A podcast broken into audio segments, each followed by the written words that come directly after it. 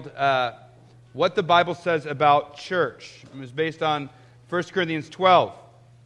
I remember going back over my notes, we learned from that sermon the church is a body, not a building. The church is a team sport, not an individual sport. Church follows Christ, not some personality. And importantly, the church is covenantal, not consumeristic. That is to say, it's more like a marriage and less like McDonald's. When we think church, we learned, we need to think members that belong to one another, not an institution that we attend. And at the end of that sermon, you might remember, I challenged our elders to think carefully about how we can better capture this in our practice. So the elders started praying and discussing about that for over a year. And in the end, we decided the best course was to adopt a new covenant of fellowship that we could affirm regularly as a church together. And then we brought that plan to you as a church. And the church vo- uh, voted to adopt that new covenant of fellowship this past February. And so next Sunday is an exciting moment because it's going to be the first time that we collectively affirm our new covenant of fellowship. You should have received one of them when you came in. They're right there for you to look over in preparation for next week. But in view of all that, I thought I'd take this Sunday to preach on that covenant, what it is, why we're affirming it. And to that end, I invite you to turn your Bibles to Ephesians chapter 4, verses 1 to 6.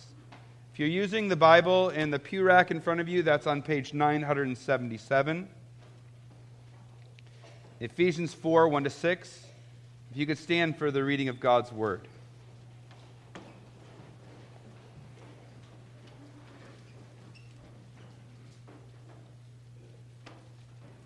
I, therefore, a prisoner for the Lord, urge you to walk in a manner worthy of the calling to which you've been called with all humility and gentleness, with patience, bearing with one another in love, eager to maintain the unity of the Spirit in the bond of peace. There is one body, one Spirit, just as you were called to one hope that belongs to your call, one Lord one faith, one baptism, one God and Father of all, who is over all and through all and in all. You can be seated as we pray.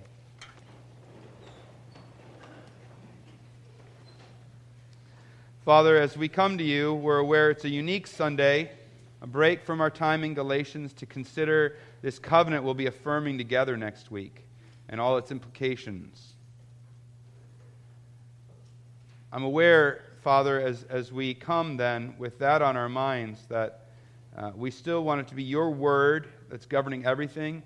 We need for even us to understand this and to feel the weight of it and to feel the goodness of it. We need your spirit to be working. There's a lot of things that could be misunderstood, so I pray that you bring clarity there. Give us all hearts to listen and understand. Help me to be clear. Father, it's our collective prayer that you would use this sermon as you intend in our lives. So we're asking for a work of your Spirit in Jesus' name. Amen. My parents grew up in Chicago during the 1960s, which means that they were there during the racial tensions that were prevalent there and the race riots. My mom tells a story of when she remembers the school principal coming over the intercom saying, Everybody just leave, get home as safely and as quickly as possible. She grabbed her protractor in case she would need it on the way home.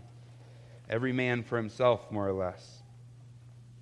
Racial tensions were everywhere, except for on the Morgan Park High School football team where my dad was quarterback. There, forged on the practice field and on the battlefield of the gridiron, blacks and whites had formed a brotherhood, and they were united. It was the one place where those racial tensions weren't present, that common cause and bond united them. In a certain sense, you could say, compared to what was going on more broadly on the south side of Chicago, they had a better or more noble community than what was around them. So, what's interesting is when things were particularly tense in the high school, the football team would be called out of class. And one black member and one white member of the football team were paired together to patrol and to walk the hallways. The idea being not only because they were together, they could kind of diffuse any fights, but just conveying a sense of the unity that should be there, that it would be contagious and spread to the rest of the school. When I think about that picture, I think that's a little bit what the church is called to be. We live in a broken, strife filled world. And in the midst of this broken, strife filled world, we're called to walk the streets arm in arm and point people to something greater, a better unity, a better hope, a better kingdom. But the unity we share is much more profound than what the Morgan Park High School football team shared. Because our unity is formed by a common transformation. Our hearts have been changed. And so we have a new king, Jesus, who reigns over us.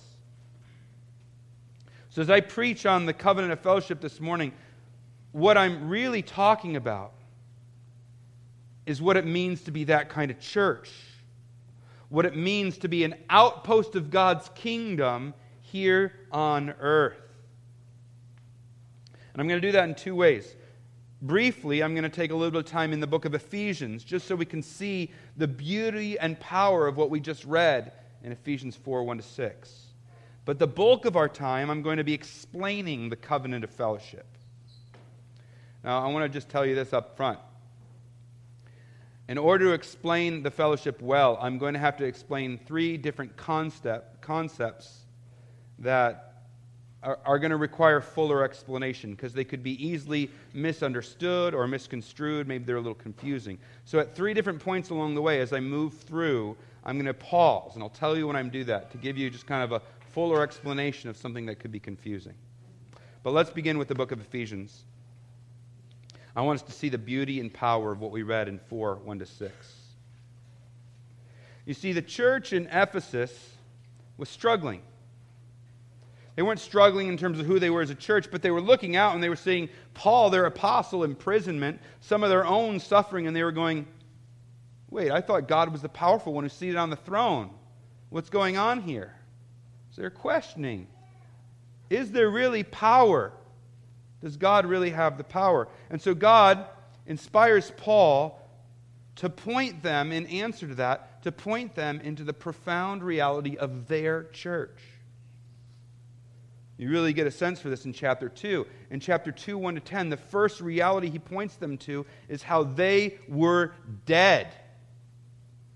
They followed the course of the world, they're blowing with the world. They were under the sway of the spirit of disobedience, living out the passions of their flesh, doing whatever it was their bodies desired. They were dead. But then Christ came along. Because of his death on behalf, their behalf, he was able to give them a gracious gift. They were made alive. They were reconnected to God, given new natures, freed from their slavery to sin. Now, as you'll see as you read the book of Ephesians, that doesn't mean that they were suddenly perfect. But something profound had changed in them, and it was something only God could do. He said, You want to see power? Look around you at gospel transformation. And it's true of us too. You want to see the power of God in this day and age? Look around you. Think of the baptisms we've seen over the last few years. Think of people you know in the pew whose lives have been transformed by the gospel. We in this room know.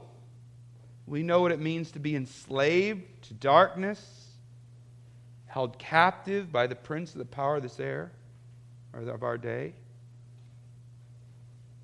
Some of us were under the grip of despair even suicidal. Some of us addicted, addicted to sex, or addicted to substances.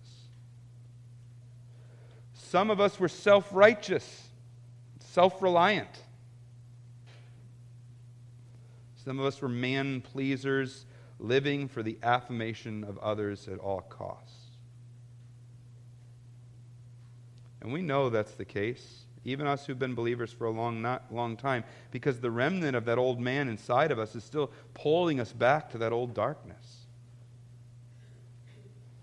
But what did he do? He freed us. He's forgiven us. And He's even changed our desires. Not that we're perfect, but we are transformed people. That's, that's what Paul's saying in 2 1 to 10. Then in 2 11 through 22, he gives a second point. Not only were you dead, now made alive, but he says, You were Jews and Gentiles with this big dividing wall of hostility between you, and now you're united. You're one new humanity. People who would otherwise have nothing to want, would want nothing to do with one another, have now been united. Because of Christ's work, we're now formed into one new humanity, one unified people that together, he says, make up a temple, the dwelling place of God on this earth. That is a profound reality, and it's true here too. We have Russians and Germans in this room, Indians and Pakistanis, Africans and Dutch, even Canadians and Americans. all worshiping the same God together. Men and women, farmers and businessmen, singles and marrieds, young and old, proletariat and bourgeoisie, Habs fans and Leafs fans. I mean, where else in Ontario would you see such a diverse group that has such unity? I'm not sure there's any other place because this unity is wrought by the Spirit of God. If you're an unbeliever here and you're visiting, just take note of that. Think about all the different types of people you see in this room. And yet, the unity we share. That must say something. What could create that that can't be created anywhere else? So, when Paul writes chapter 4, verses 1 to 6, it's not some weary apostle going, oh, can't we all just get along? He's actually stirring up an already transformed people to live out their calling. He's already said, God's power is so evident in you. He's given a prayer glorying in that in chapter 3. And now he's telling us, you are something special, something unique, so live like it. I, therefore, a prisoner of the Lord, urge you to walk in a manner worthy of the calling to which you are called, with all humility and gentleness, with patience, bearing with one another in love, eager to maintain the unity in the Spirit, the bond of peace. It's powerful. It's, it's beautiful, the picture he's presenting. An outpost of God's future kingdom on display in this present time. We're walking the hallways together. And that's the backdrop for looking at our covenant of fellowship. Our covenant is simply a way to show that we belong to one another. That we're more than just a collection of individuals who file in and out of a building. That we share a deeper and more profound unity, one Lord. That means one king, one faith, one baptism. And when you read this, there's at a certain level, there's nothing spectacular or extraordinary about our covenant. No secret rites, no club handshakes that this teaches you, no trademark hats that we're all going to have to wear. You know, I, it sounds like I'm joking, and I am somewhat, but that's like when, when groups form apart from the Spirit, they have to do stuff like that. It actually is how they form unity. They have stuff like that. But all we're saying in this covenant is what's true of every Christian through history around the world. It's basically just saying, yes, I'm a Christian, and yes, I want to do church with the rest of you. That's all we're saying. Nothing else. It's really simple. It doesn't have to be something special or extraordinary because what unites us is what is spectacular. We've all been transformed by Jesus. We've been given new hearts transferred from the kingdom of darkness into the kingdom of his marvelous light so that we can declare his praises. That is remarkable. And all the covenant's doing is trying to capture that. The covenant is something that should be true of any Christian, and therefore any Christian should be able to say it. And as we were drafting that as elders, it's really important to us. We, we drafted the covenant of fellowship so that it was something, we wanted to be something that could be, that any true believer could affirm. I'm just going to say that again a little bit slowly so you know it's important. We believe that any true Christian should be able to affirm the covenant of fellowship. Now, I'm, I'm belaboring that point for a reason because it carries an important implication and this is the, the first thing. Remember, so there's three things that require some fuller explanation. This is the first thing. Because this covenant is something that any true Christian should be able to affirm, moving forward, only those who can affirm it are going to be able to serve at Maple Avenue. What?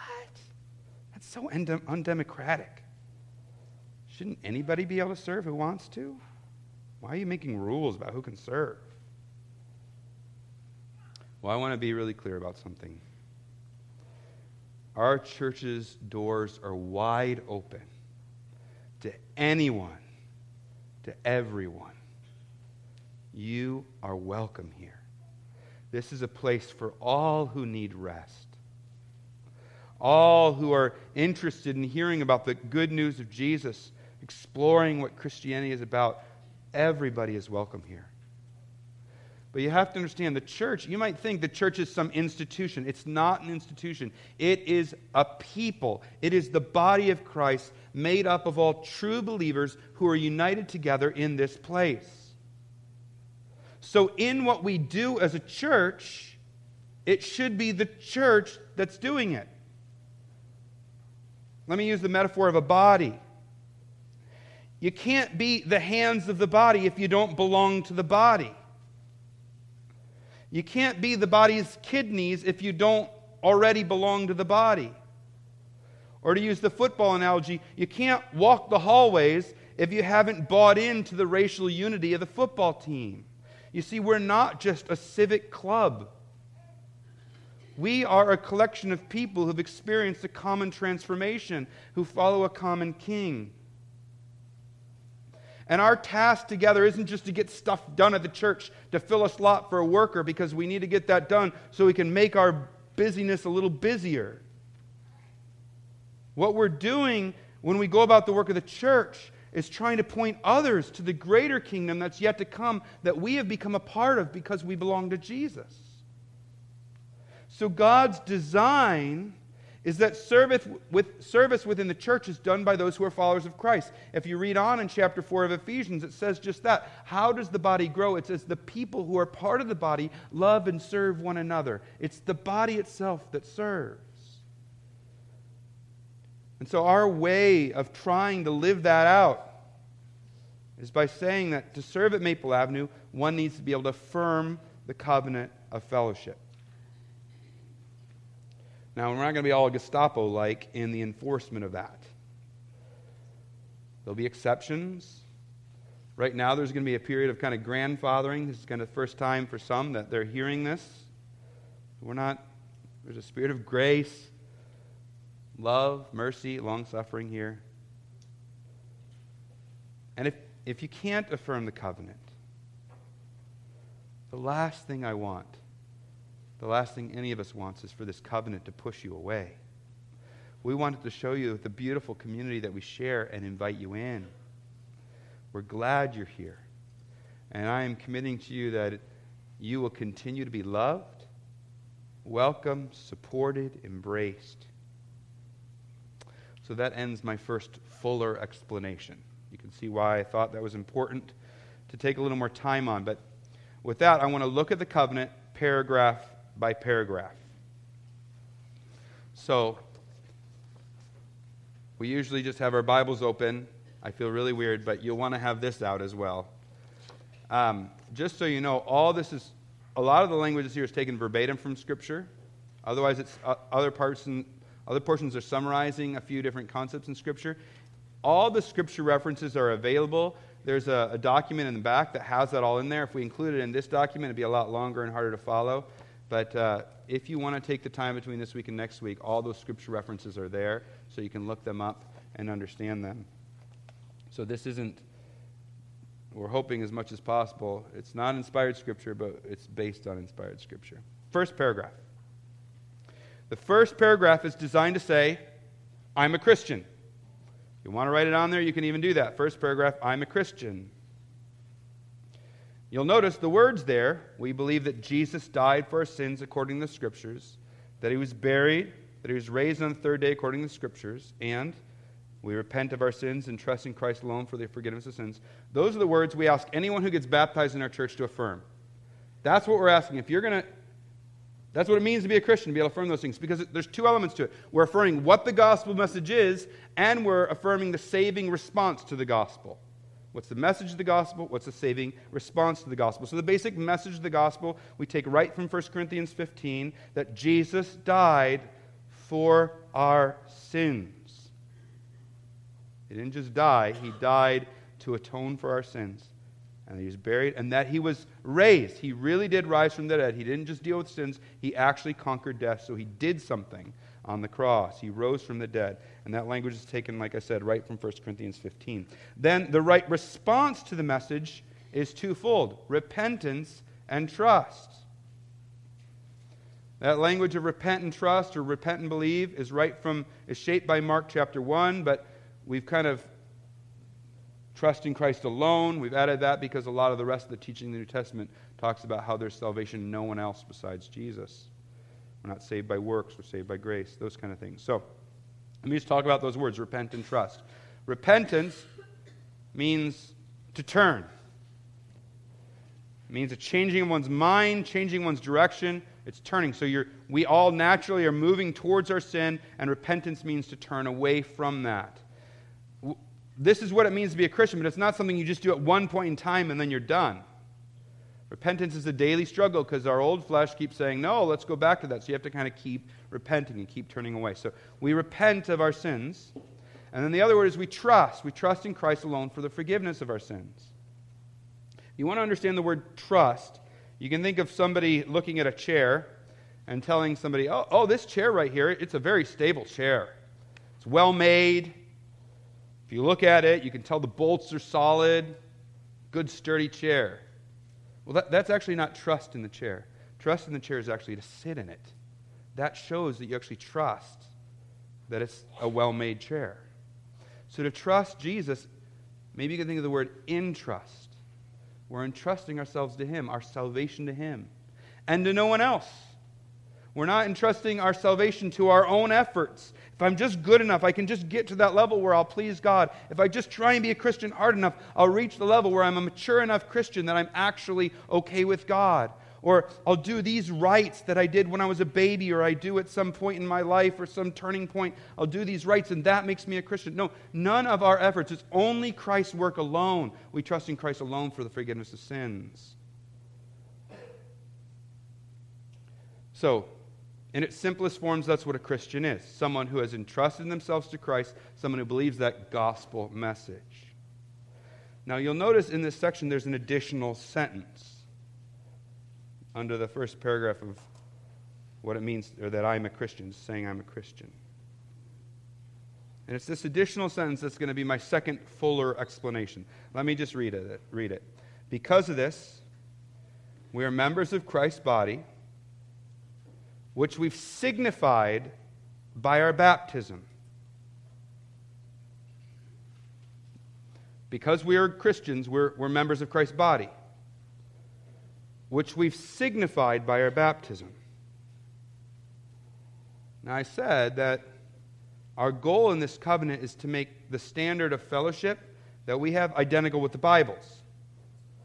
Or to put it differently, if we'll be together in heaven, we should be able to fellowship together on earth.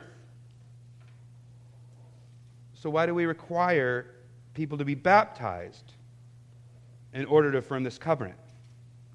After all, didn't the thief on the cross go with him that day to paradise even though he wasn't baptized? Are we now adding a work that you must do in order to be saved?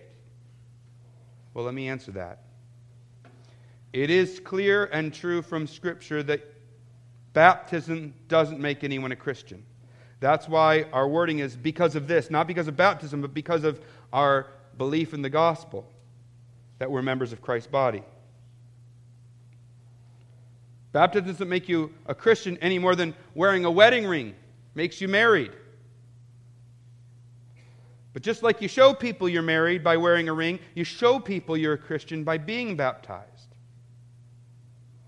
And God has given us specific instructions to show to show how we belong to Christ's body. If you want to show people that you're a Christian, if you want to show people that you belong to Christ's body, here's how you do it. He said, the way to show you belong to Christian community, the body of Christ, is by being baptized. And you see it all throughout the New Testament. Jesus, final commissions to the disciples was to go and make disciples of all nations. He doesn't say converting them, he says baptizing them because there's an assumption there. Jesus saying the way you show you are a disciple is by being baptized. And even in our reading in Ephesians, it talked about how believers share one baptism. That is the sign God's given us to indicate we belong to God's body or Christ's body. And if that's the case, if that is the sign God's given, we don't, as a church, have authority to bypass it. So we actually wrestled a little bit as we talked about as elders. How do we want to deal with this? Because someone can be a Christian without being baptized, even though that's unnatural and weird. How do we want to deal with that? But we said, we have no business, as the elders of this church, to bypass the sign God's given and say, you can say you belong to this church through affirming a covenant when God has said the way you do it is by being baptized. It would be the height of arrogance to tell God we have a better way. We can't create our own criteria for being a part of this body. We must submit to His. So that's why it's in there. Now, I know that there are people in this room who I think are Christians, but who haven't been baptized. So there's a handful of you. Can I, can I say a word to you? My guess is that you're being held back by wrong thinking. I know that's kind of a stepping on your toes a little bit, but I think what's probably holding you back if you're a genuine Christian aren't being baptized is wrong thinking. Perhaps you think you have to reach some special level of Christian maturity or have some special level of faith in order to be baptized. If my faith meter gets X high, then I can get baptized. But that's not true. Biblically, baptism is the start of the journey, not some stop along the way. If you can affirm those two bullet points at the top of the page, you should be baptized. That's all you need. Or another area where thinking could be wrong. Perhaps fear is holding you back. Could be fear of water or fear of being in front of a crowd or fear of what your family might think. If that's the case, I just want to encourage you to talk to one of the pastors about that. We can help you as much as we can work through those fears. We may not be able to erase them all, but we can do what we can to help you move forward in obedience to Christ. Or a third, third way you might be thinking wrong, you, you might just might be that you just don't think baptism is that big of a deal. If it, if it doesn't make you a Christian, it's kind of optional, right? But that's not what Jesus taught. And you don't want your first act as a Christian to be disobeying Jesus' command and rejecting the sign that shows you belong to Him. Maybe it could be that us requiring baptism in order to serve here is the jolt you need to clarify your thinking that baptism is important. Our next baptism class is going to be at the end of October. If you haven't attended one, I encourage you to come. Some of you have already attended one.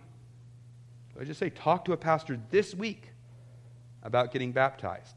If you got that ball in motion, I'll go ahead and say, in faith, you can affirm this next week if you're planning on getting baptized, all right? But uh, it's important. Doesn't make you saved, but it is the sign God's given us to show that we belong to Christ. So that's, that's my second fuller explanation. You can probably tell why I thought I needed to pause on that one as well. It also ends my explanation of the first paragraph, which we summarize the, as an affirmation that I am a Christian. The next paragraph states what we do as Christians. You can write that. What we do as Christians. What is it that we're all about? If we're Christians, what is it we do? It's pretty simple. I'll move quickly. Bullet point number one we hold fast to the gospel and make sure its message, not some compromised version of it, is what gets passed to others. Bullet point number two we submit to scriptures. We as Christians are a people under authority, the authority of Christ, and he rules his church through the word. So Christians are people of the book. And there's bullet point number three we give ourselves to God's Spirit allowing His influence on our lives to wax so that the influence of our sinful flesh can wane. And bullet point number four we show our dependence on Christ by being a praying people. We pray on our own, and we pray with other Christians. And the last bullet point is that we seek to live in a way that shows others the goodness of the doctrine that we profess. Now, with all those bullet points, I got to say, none of us are going to be able to do all those things perfectly. It doesn't state, as individuals, individual members of Christ's body, we will perfectly, and then it says, we endeavor by God's grace. That means it's our heart's desire to do these things. We're trying to do these things, and we know we can't do it in our own strength. We need God's grace. But it's saying we're the football team, walking the hallways. We're an outpost of heaven, showing people how good God is. So we need to guard the gospel. We must allow God's Spirit to shape us. We want everyone to see our lives, by our lives, that we're changed people. That's what Christians do. That was paragraph two. The third paragraph says what we do as a church. So if paragraph 2 is what we do as Christians. Paragraph 3 is what we do as a church. Now, it's pretty clear from the Bible what Christians are supposed to do when we gather together. We're supposed to meet weekly around the Bible and encourage one another. We're supposed to share the Lord's table and baptism. And we're supposed to do so under elders or overseers. There's different words that have been used, but under elders and alongside deacons. With, with very few exceptions, that's what every healthy outpost of Christianity, every Christian church has done throughout history. And that's just the first, second, and last bullet point in that section. The third bullet point needs a little bit more explanation. It's not one of my long explanations, but I just want to make sure we understand it. Because it talks about for the furtherance of God's kingdom. You see that phrase? See, one day Jesus is going to return and usher in the fullness of his kingdom. But until then, God's kingdom is growing here on earth, not in some sort of political way with, you know, borders and an army and stuff like that. But it's growing because more and more people are embracing Jesus and following Jesus and saying, I want to follow him as my king. And it's growing, and this is an important part, it's growing as in our own lives more and more we are yielding ourselves to Christ's reign. So we're wanting God's kingdom's purposes to be advanced here at Maple Avenue by more people coming to Christ and by we ourselves growing more and more like Christ. Right? So that, that's what we mean by the furtherance of God's kingdom. So we see that we do that first by loving, supporting, and bearing with one another. That's not just empty rhetoric. It's not just like, yeah, high five each other at church and then go out the door and pretend like you know each other. This is inviting people into our homes. It's sharing our junk with each other so that we can carry burdens and pray for each other so people can speak into our lives. Recently, I was going through a hard season, or just a hard couple of days, feeling really discouraged, and was able to reach out to a few men in this church and say, I need your help and I need your encouragement. And the very things they prayed for me and the words they spoke helped me. We need to be able to be vulnerable with each other like that and be honest with where we're at. That's what I'm talking about there, or that's what we're talking about loving, supporting, and bearing with another. And then it says, and giving of our time, talents, and resources. I started with a football analogy, another sports analogy. You the phrase, you got to leave it all on the field. When you want to leave it all on the field, it means when you're out on the pitch or whatever it is, you want to give everything you've got. You don't want to leave the field with regret saying, I could have played better, I could have worked harder, I could have tried harder in that situation. You want to be all in when you're on the field so that if you do lose, you're like, hey, I gave my best. As Christians, we don't want to get to eternity and think, what was I doing with my life? The abilities God had given me, the financial resources or the resources of our, uh, our home or whatever it might be, I was using that for myself. My time, that was just for me. No. Jesus says in Matthew 6 Seek first the kingdom of God and his righteousness. God will take care of all those other things. That's what we want to be. We want to be people who's giving ourselves to the work here in every way, leaving it all on the field. There's a missionary named C.T. Studd that said, Only one life, twill soon be past. Only what's done for Christ will last. So that's that third bullet point. So, taken all together, we gather weekly around the Word, observing the Lord's Supper and baptism, and doing so under the elders and alongside deacons. All these things we're doing as a church community, on the basis of community, working together to advance His kingdom. That's what we do as a church. So we have a statement about statement that I'm a Christian, statement about what I do as a Christian, and a statement about what we do as a church. Last paragraph then. And this is where you begin to feel the weight of it all. Because here is where we're going to ask each other to hold us accountable for these affirmations. I've gotten to do a lot of weddings as a part of this church.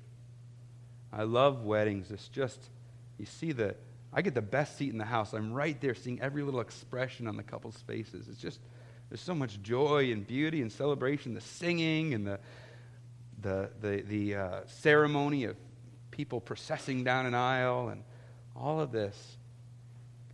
But there's a, there's a moment where everything just kind of slows down in the wedding ceremony. It's that moment when they say to one another, looking into each other's eyes, sometimes with a bit of a trembling voice, sometimes a bit of emotion there, for better or for worse, for richer or for poorer, in sickness and in health, to love and to cherish according to God's holy plan till death do us part. This is my solemn vow. Do you know how you feel in that moment? When they say, This is my solemn vow, you feel the weight, but it's a kind of weight that makes everything else so joyous. It's like the most beautiful, wonderful moment, but it's a weighty moment. This is not a marriage covenant. This is not the same as a marriage. It's not the same type of thing. But if you compare this covenant to the wedding ceremony, this is kind of the vow portion. It's where you start to feel the weight of it. Because here we're saying that we want others to hold us accountable to these commitments. If we drift in our beliefs, our doctrine, We're asking the others in the church to pursue us, to challenge us, to warn us, to get up in our face, to call us back. If we drift in our actions, how we live, we're asking others to pursue us and challenge us and warn us and call us back. It doesn't mean we're saying we want everybody policing every little area of detail of each other's lives like busybodies. But when there is clear sin in each other's lives, it's outward and it's continuing without repentance. We should want others to come and warn us and challenge us to get in our face. And this is where I want to give my third fuller explanation. And to this, we're back in the Bible, Matthew chapter 16, which is on page 823.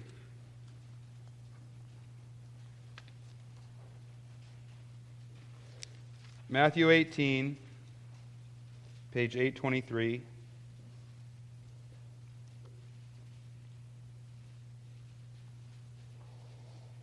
This is taught like three or four different times in the Bible. This is the clearest place. It comes from the teaching of Jesus. He says in verse 15 If your brother sins against you, go and tell him his fault between you and him alone. If he listens to you, you've gained your brother. But if he does not listen, take one or two others along with you, that every charge may be established by the evidence of two or three witnesses. If he refuses to listen to them, tell it to the church. And if he refuses to listen even to the church, let him be to you as a Gentile and a tax collector. Basically, what Jesus is saying is the church has a job. When someone's life or teaching is clearly out of line with how a Christian lives, this one's focused more on an action. Other portions will talk more about belief.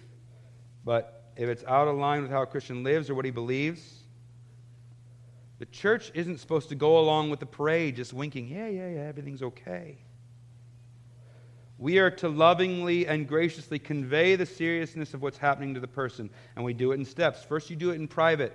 In the world, what you do is you go talk to everybody else and you don't talk to that person. In Christianity, you do just the opposite. You don't go talk to everyone else, you talk to that person.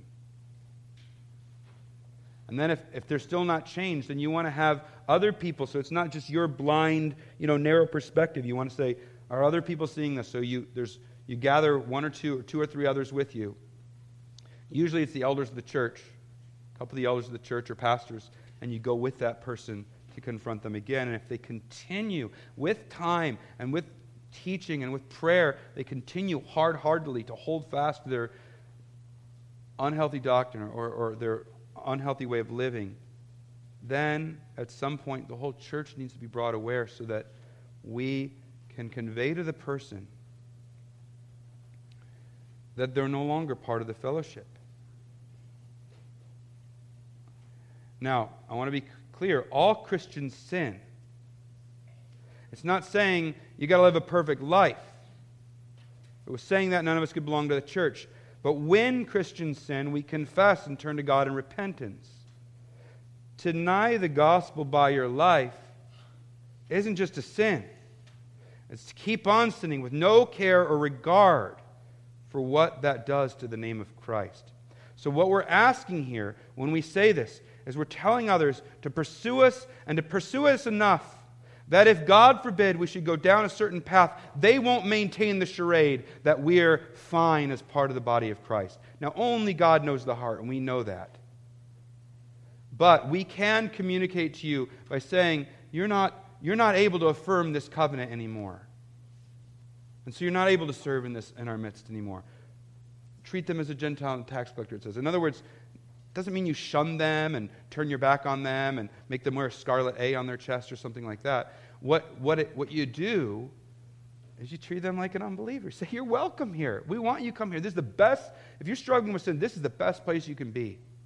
But don't come and we're going to act like you're a Christian because you're not living like one. God alone knows your heart, but we're not going to give you the false assurance that you are. Does that make sense? So, this is my last fuller explanation. Covenant's ending with a commitment that if we're to leave the church, or the last sentence says, if we're to leave the church for any reason, we're committing that we'll join another church. because Christians are meant to be in community. We belong to a body. So we're committed here until we're committed somewhere else. So, so that's, that's the covenant of fellowship. I want you to feel the weight of it, but I also want you to be excited about being able to say it together next week. We get, we get to declare that we are a new community, changed by the gospel, a city on a hill declaring together the excellencies of Him who called us out of darkness. Too many people today think of church as some sort of production that I show up to and enjoy. The covenant reminds us that we're a body of people together pursuing Christ. Too many people today think of church as some sort of civic club where we get together to connect with others in a charitable atmosphere. This covenant reminds us that we're yoked together in a spiritual bond serving Christ together. Too many today think of church as some sort of building or institution that we just file in and out of. This covenant reminds us that church is a living organism made up of people who've been changed by the gospel. What a beautiful thing, then, that we get to affirm that next week. But what's even more beautiful is we get to affirm it this week around this table. This is something man made. It's a way to try and flesh out right thinking in our midst. This before us is something Christ has given us. It says, Anyone who's been changed by the gospel Let's do this regularly together, to break bread together, to show that we belong to Christ. So uh, I'm going to invite the elders forward and I'm going to pray as we move to the table.